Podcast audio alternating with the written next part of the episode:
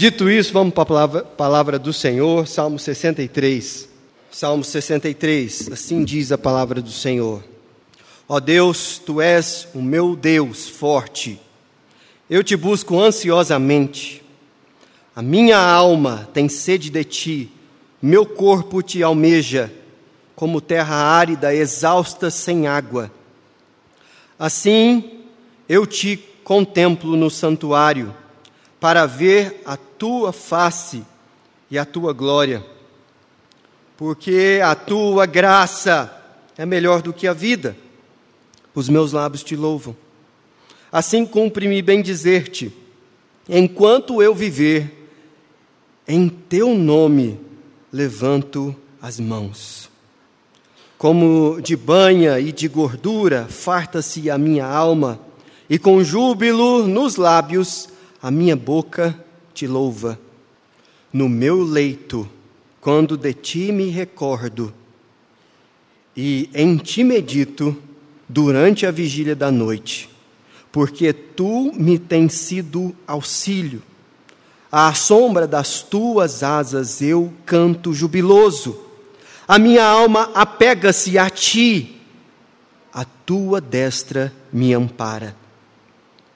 Porém, os que me procuram a vida para a destruir, abismar-se-ão nas profundezas da terra, serão entregues ao poder da espada e virão a ser pasto dos chacais. O rei, porém, se alegra em Deus. Quem por ele jura, gloriar-se-á, pois se tapará a boca dos que proferem mentira. Essa é a palavra do Senhor. Ando começando e aquelas metas e aquelas ambições vão sendo colocadas na nossa agenda e nós vamos refletindo sobre como gostaríamos de chegar no final desse ciclo.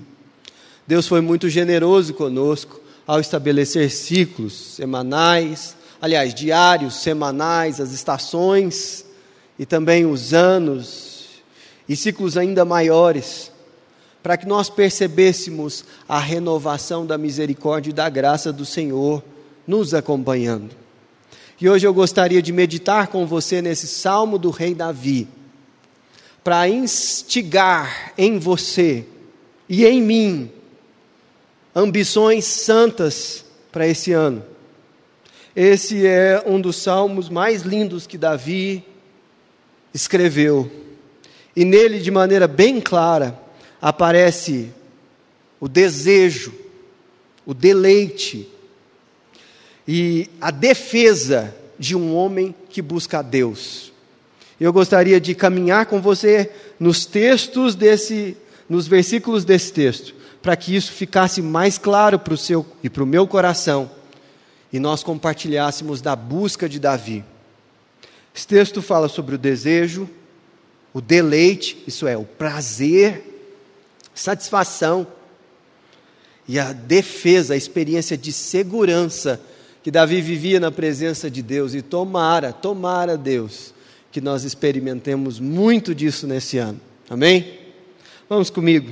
Se você reparar bem, embaixo do título desse salmo, que está na minha Bíblia, buscando a Deus, na sua pode ser diferente, porque cada edição opta por um título.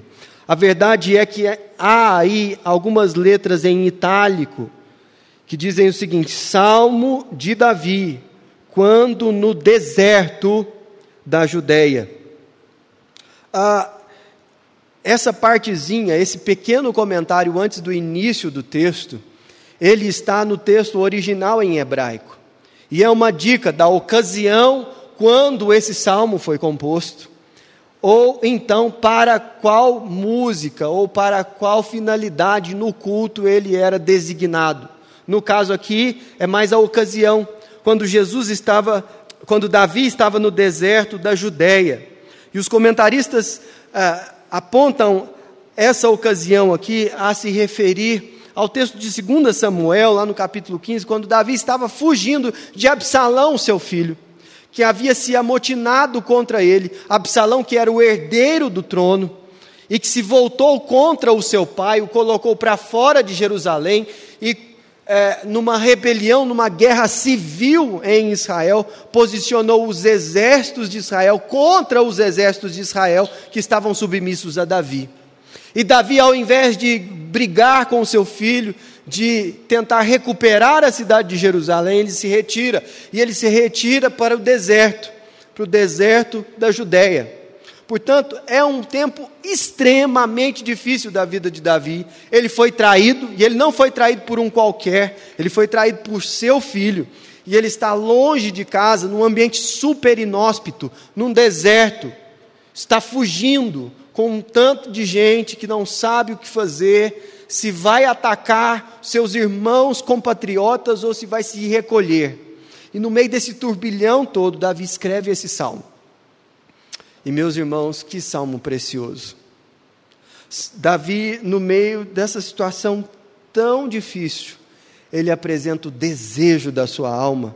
E as divisões do texto são muito naturais, elas aparecem a, a, a, com muita clareza na medida que Davi vai discorrendo na sua poesia. E a primeira divisão, ela acontece do versículo 1 ao versículo 4 onde Davi apresenta o seu desejo maior e mais profundo, que era o desejo que ele tinha pelo próprio Deus. Se não, veja você, ó Deus, tu és o meu Deus forte, eu te busco ansiosamente. Quando Davi fala que Deus é o Deus dele, ele está fazendo referência à aliança de Deus com o seu povo. Porque quando Deus chama Abraão e fala: Em ti serão benditas todas as nações da terra, porque de ti eu farei uma grande nação, ele fala que a minha aliança será com você, e os teus descendentes serão os meus filhos, e eu serei o Deus deles. Então, Davi está fazendo referência à aliança de Deus com o seu povo, e ele está falando que essa aliança não é simplesmente coletiva para com a nação de Israel, mas ela também é pessoal, individual e visceral, no caso dele. Porque senão, veja você, a continuação do versículo 1 diz: A minha alma tem sede de ti, o meu corpo te almeja como terra árida, exausta e sem água. E faz todo sentido a gente lembrar que Davi estava no meio do deserto. O deserto da Judéia é um dos lugares mais secos da terra. Até hoje, a maior temperatura que foi registrada na terra foi ali no deserto da Judéia. Um ambiente extremamente inóspito, muito mais seco do que o nosso cerradão, do que a caatinga na época da seca no nosso país. E Davi estava ali, peregrinando e meditando a respeito da relação dele com Deus, ele fala: Senhor, minha alma tem sede do Senhor, o meu corpo te almeja. Todos os meus apetites são direcionados ao Senhor. A gente lembra daquela palavra de Jesus, né? Nem só de pão viverá o homem, mas de toda a palavra que procede da boca de Deus. Davi estava falando exatamente isso, que o seu desejo era a respeito de Deus. E o texto continua, versículo 2: Assim eu te contemplo. E aí ele vai fazer referência a cinco coisas que ele ansiava, ele buscava e que nele mais causava apetite no corpo e na alma em relação a Deus. Em primeiro lugar, ele diz, versículo 2: Assim eu te contemplo no teu santuário. Primeira coisa, a casa de Deus. Pensa no coração de Davi, longe de Jerusalém, e falando: Eu quero, Senhor, contemplar a tua glória e o teu poder no teu santuário novamente. Nós estamos vindo aí de um tempo de distanciamento social, onde muitos de nós ficaram privados de participar da ceia do Senhor, do culto público nesse lugar aqui. Nós sabemos um pouquinho do que significa essa sede que Davi estava vivendo aqui. Davi não tinha culto online, não tinha nada dessas coisas. E ele ansiava por estar na casa de Deus. Olha que coisa interessante. Você tem esse desejo?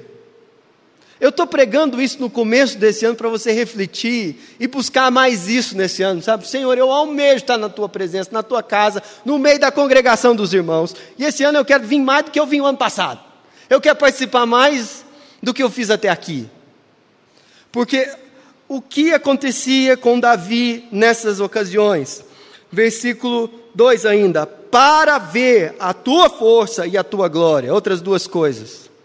No meio da congregação do povo de Deus, ficava mais nítido para Davi a força do Senhor e toda a sua glória. Meus irmãos, nossa fé é pessoal, mas ela é também edificada na coletividade do povo de Deus. Quando nós nos reunimos, a gente canta essas músicas maravilhosas aqui, e ninguém aqui dá conta de cantar bonito, que nem esse povo que está aqui na frente. Mas louvado seja Deus, que Jesus coloca uns para servir os outros e a gente vai sendo edificado. E aí a palavra é exposta e a gente pega um pouco mais daquilo que nos tinha passado despercebido, e os irmãos são abençoados na congregação. Percebe que coisa maravilhosa? Por que nós contemplamos mais a força e a glória do Senhor quando estamos juntos? Porque Deus abençoa o corpo de Cristo através dos dons que Ele mesmo derrama sobre o corpo. E Davi estava desejoso disso, porque ele estava privado disso. Outras duas coisas: o santuário, a força, a glória, a graça de Deus Louvado seja Jesus, versículo 3: Porque a tua graça é melhor do que a vida, os meus lábios te louvam. Ele ansiava por mais da graça, por mais da graça. E a última coisa, e não menos importante, é: assim cumpre-me bem dizer-te enquanto eu viver em teu nome, o nome de Deus. Ele ansiava pelo nome de Deus sobre a sua vida. É justamente por isso que Jesus nos ensina a orar: santificado seja o teu nome, porque nós somos chamados pelo nome do Senhor. Nós somos o povo da aliança. E Davi, ele diz: Enquanto eu viver, em teu nome levanto as mãos. Uma vez eu ouvi uma explicação fantástica para esse ato quase que intuitivo nosso de levantar as mãos assim para Deus e adorar Ele. Você já sabe, você sabe a explicação disso? Eu ficava pensando, por quê? Por quê? Aí você vê um salmo desse, em teu nome levanto as mãos, fala, tá jóia, mas por quê? E uma senhora, falando sobre esse texto, falou assim, pastor, mas não é exatamente assim que um bebê faz com, a, com um pai? Não é exatamente assim que uma criança faz para ser pega no colo? É disso que se trata. Nós, na presença do Senhor, experimentando esse desejo maravilhoso de estar na presença dele. É disso que Davi estava falando. E aí, a partir do verso 5 até o verso 8, nós temos uma nova guinada na questão. Porque Davi já não está falando mais do seu desejo, mas da saciedade que ele experimenta na presença do Senhor. O texto no versículo 5 diz: Como de banha e de gordura farta-se a minha alma. Louvado seja Deus, vivos cardiologistas. é, o colesterol aí. Mas você tem que entender que esse texto aqui, ele foi ah, escrito numa época pré-científica e numa cultura culinária e alimentar muito diferente da nossa, porque esse homem aqui não comia tanto açúcar e tanta porcaria quanto nos é ofertada. Mas a reserva de energia que o tecido gorduroso tem e o prazer de comê-lo estava colocado aqui. E Davi falou assim: Olha, o meu deleite e as minhas forças são renovadas na tua presença. E aí ele continua: E com júbilo nos lábios, a minha boca te louva. Veja a tônica de Davi aqui, falando de saciedade, continuando no versículo 6: No meu leito, quando de ti me recordo, em ti medito durante a vigília da noite. Se ele está falando de saciedade, e num primeiro momento ele falou da mesa e do, do prazer, da alegria de comer, de renovar as suas forças, aqui ele volta o seu olhar para a cama e para o sono. Está vendo que Davi está fazendo referência às principais demandas do corpo? É por isso que lá em cima ele fala que não só a alma dele tem sede de Deus, mas o corpo dele também. E ele fala: Senhor, eu perco o sono contigo, porque eu fico meditando na tua palavra, e isso me rouba o sono. As memórias que tenho daquilo que o Senhor já me falou são coisas que me tiram o sono. Que diferença, hein, gente? você ir perdendo o sono com preocupação, você perdendo o sono com coisas que você pensa que lhe faltam.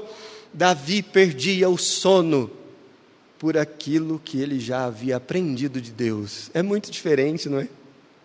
É outro coração. É por isso que esse texto suscita em nós santas ambições para esse ano. Não é só de desejo que o texto fala, mas também de saciedade, e uma saciedade que causa tanta euforia que nos faz perder o sono. Versículo 7: Porque tu me tens sido auxílio, à sombra das tuas asas eu canto jubiloso, a minha alma apega-se a ti, e a tua destra me ampara. Gente, que coisa maravilhosa. Essa experiência da, da da proteção de Deus. É a transição para a última coisa que ele vai falar. Mas antes de passarmos para os versículos seguintes, deixa eu fazer um comentário com você aqui que John Piper faz, que faz todo sentido. Quando a gente vê o texto falando sobre desejo e deleite, nós estamos percebendo aqui duas maneiras diferentes de como a adoração se manifesta em ocasiões distintas na nossa vida. Existem dias em que você não vai acordar sentindo que Deus está ali do seu lado. Tem dias que você vai se levantar nesse ano fraco, debilitado. Você não vai estar animado, seu coração vai estar abatido, deprimido. E quando esses dias aconteciam com Davi, sabe como ele manifestava a adoração dele?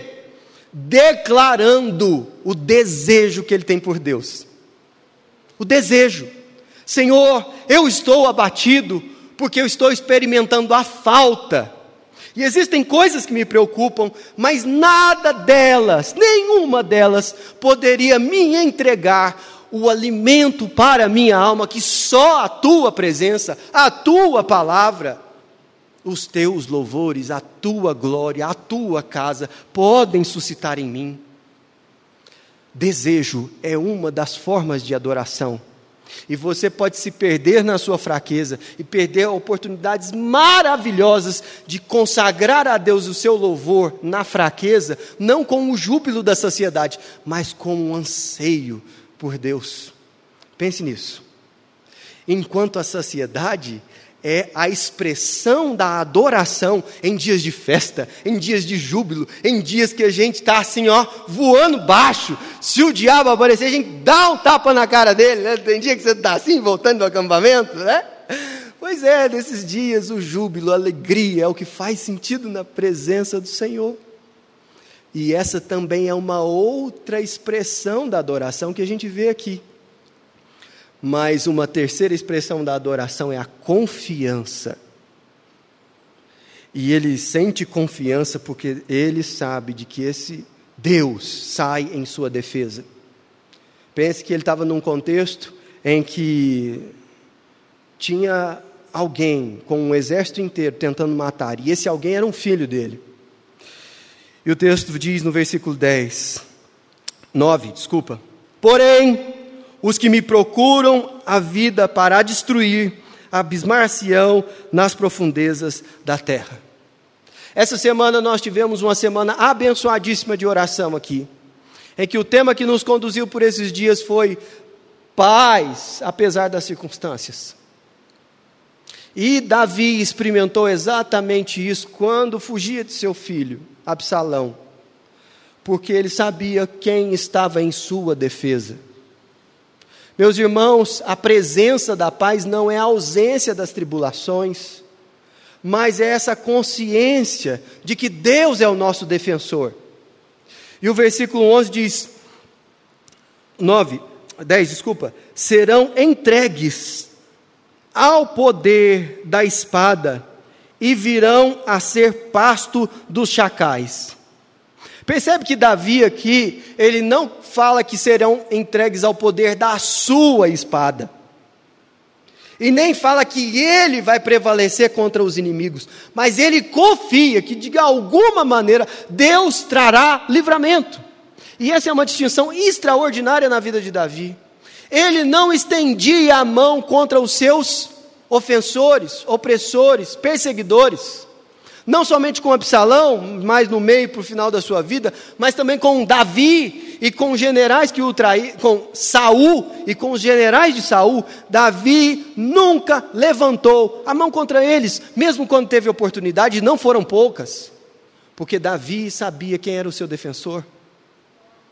E aí ele segue no texto, no versículo 11, amarrando todas essas coisas, diz: O rei, porém, se alegra em Deus. Quem que é o rei? Ele está falando de si. A minha alegria está no Senhor, não no meu poder, ou eu estar em Jerusalém, ou eu ter a plena Uh, o pleno domínio sobre os exércitos. Não, nada disso está acontecendo agora, mas eu experimento alegria, alegria. Oh, meus irmãos, como isso aqui deve ser perseguido pela nossa alma. Texto termina: Pois se tapará a boca dos que proferem mentiras. Ele não fala que é ele que vai tapar a boca, está percebendo? O princípio continua, porque ele confia que Deus fará justiça. Deus fará justiça. Meus irmãos, nós estamos começando um ano e as perspectivas não são tão positivas assim em vários aspectos. Mas sabe de uma coisa? Nós estamos diante da, de grande oportunidade de buscarmos mais ao Senhor, mais do que nunca na nossa vida. Porque essa foi a experiência de Davi em momentos profundamente agudos e difíceis, de muita tribulação. E eu queria encerrar esse nosso momento de reflexão aplicando isso a diferentes públicos e diferentes áreas da nossa vida. Você deve ter visto aqui no, no, na entrada da nossa igreja um plano anual de leitura bíblica. Tem, tem alguém aqui que tem ele na mão agora? Levanta aí para o pessoal ver, ó. É esse encarte aí, ó. Esse material é um roteiro para você, durante esse ano, zelar mais da sua comunhão com Deus experimentar mais profundidade na palavra do Senhor, passando por ela toda. Se você ler três capítulos por dia, ao final desse ano você terá lido a Bíblia toda. Eu desafio você a fazer isso com seus filhos. Do mesmo jeito que a Luciana fez, não foi, Luciana? Que ano que você fez isso aí, Luciana? 2019. Sensacional. E é bênção, gente. Leia a Bíblia em família e busque o Senhor. Isso vai fazer com que essa fortaleza, os seus desejos por Deus, a sua saciedade nele, sejam renovados. Não perca essa grande oportunidade. Tem mais ali, se você não pegou ainda, só pegar na mesinha aqui a entrar. Segundo, pregue para os seus sentimentos nos dias mais difíceis. Você vai encontrar um padrão nos textos que Davi escreveu nos Salmos. E eventualmente ele fala: Por que está abatida dentro de mim, ó minha alma? Por que te perturbas dentro de mim? Ele não se deixa ficar refém do seu próprio sentimento, mas a fé de Davi faz ele questionar o seu estado de espírito. E essa é uma coisa maravilhosa que nós aprendemos com a palavra de Deus e com a cultura cristã. Porque nós vivemos dias de uma cultura que fala que tudo é legítimo se você estiver sentindo naquela direção. E isso não é verdade. Muitas vezes os nossos sentimentos estão incoerentes com aquilo que a gente já sabe que Deus está fazendo, com as promessas do Senhor, e é justamente nesses dias que a gente tem que virar para as nossas emoções e falar: ó, fica quieto aí, que o meu maior anseio é o Senhor, o meu redentor.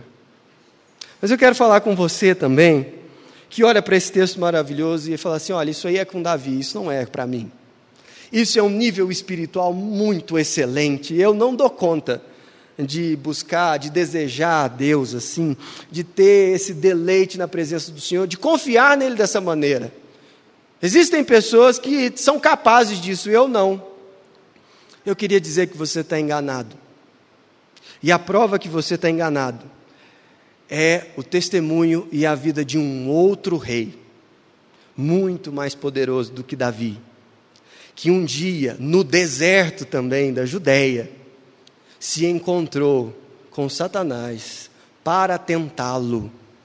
E nesses momentos difíceis ele estava ali, porque a providência de Deus, o Espírito de Deus o guiou para lá. E sabe por que ele fez isso? Para passar por cada uma das situações que nós por nós mesmos não suportaríamos. Esse rei se chama Jesus, é o Rei dos Reis. E ele fez tudo isso por amor a nós. Jesus Cristo, ele é o Rei que foi, ao invés de retribuir a traição dos filhos de Deus, dos filhos do reino, chamou para si toda a punição que essa rebeldia necessitava. E dessa maneira, ele consumou um caminho aberto, ele abriu um caminho para pessoas que não desejam tanto a Deus e que nem experimentaram toda, todo esse deleite que Deus pode proporcionar e que nem confiam tanto assim nele. Ele abriu um caminho para nós passarmos por esse caminho. E é por isso que nós servimos a Deus e falamos com o Senhor em nome de Jesus. Não são por causa dos nossos sentimentos, nem por causa dos nossos desejos. Nós nos relacionamos com o Pai por causa do Rei Jesus. Ele é o Rei justo, que não retribui a nossa traição com mais traição, mas ele retribui a nossa traição com o seu favor com o seu amor, com o seu serviço. Alguém poderia questionar, mas por quê? Por que Jesus escolheu uma vida tão cheia de dores, assim, sem nenhuma garantia de que eu iria me entregar a Ele? A resposta está no Salmo 63. Porque a tua graça é melhor do que a vida.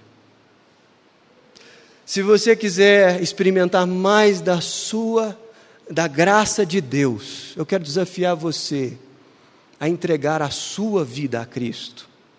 Ele é o Rei que, embora traído e podendo retribuir, abriu um caminho para que nós pudéssemos participar do reino do Senhor.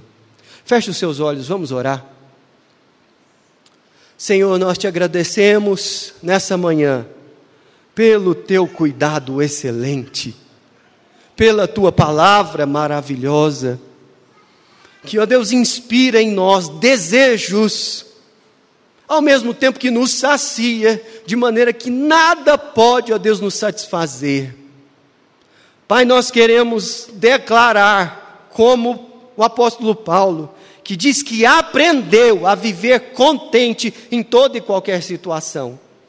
Vemos, ó Deus, nesse salmo de Davi, que apesar das circunstâncias que ele vivia, era exatamente essa experiência do teu servo. E Pai, no nome de Jesus, para que nós experimentemos isso, dá-nos o privilégio, ó Deus, de sem nenhuma exceção, de que cada um de nós entregue aqui, ó Deus, nesse momento, a sua vida ao Rei dos Reis. Como cantamos aqui, Senhor, naqueles que já passaram por essa experiência de entrega. A nossa sensação é de que nós queríamos ter mais que uma voz, mais do que uma vida, mais do que um amor para te entregar. Mas com aquilo que o Senhor nos deu, nós queremos declarar que a tua graça é melhor do que a vida.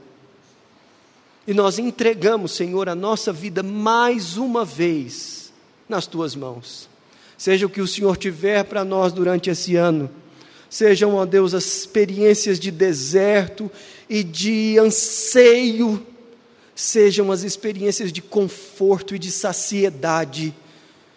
Senhor, que o Senhor seja o nosso Deus e que nós sejamos o teu povo.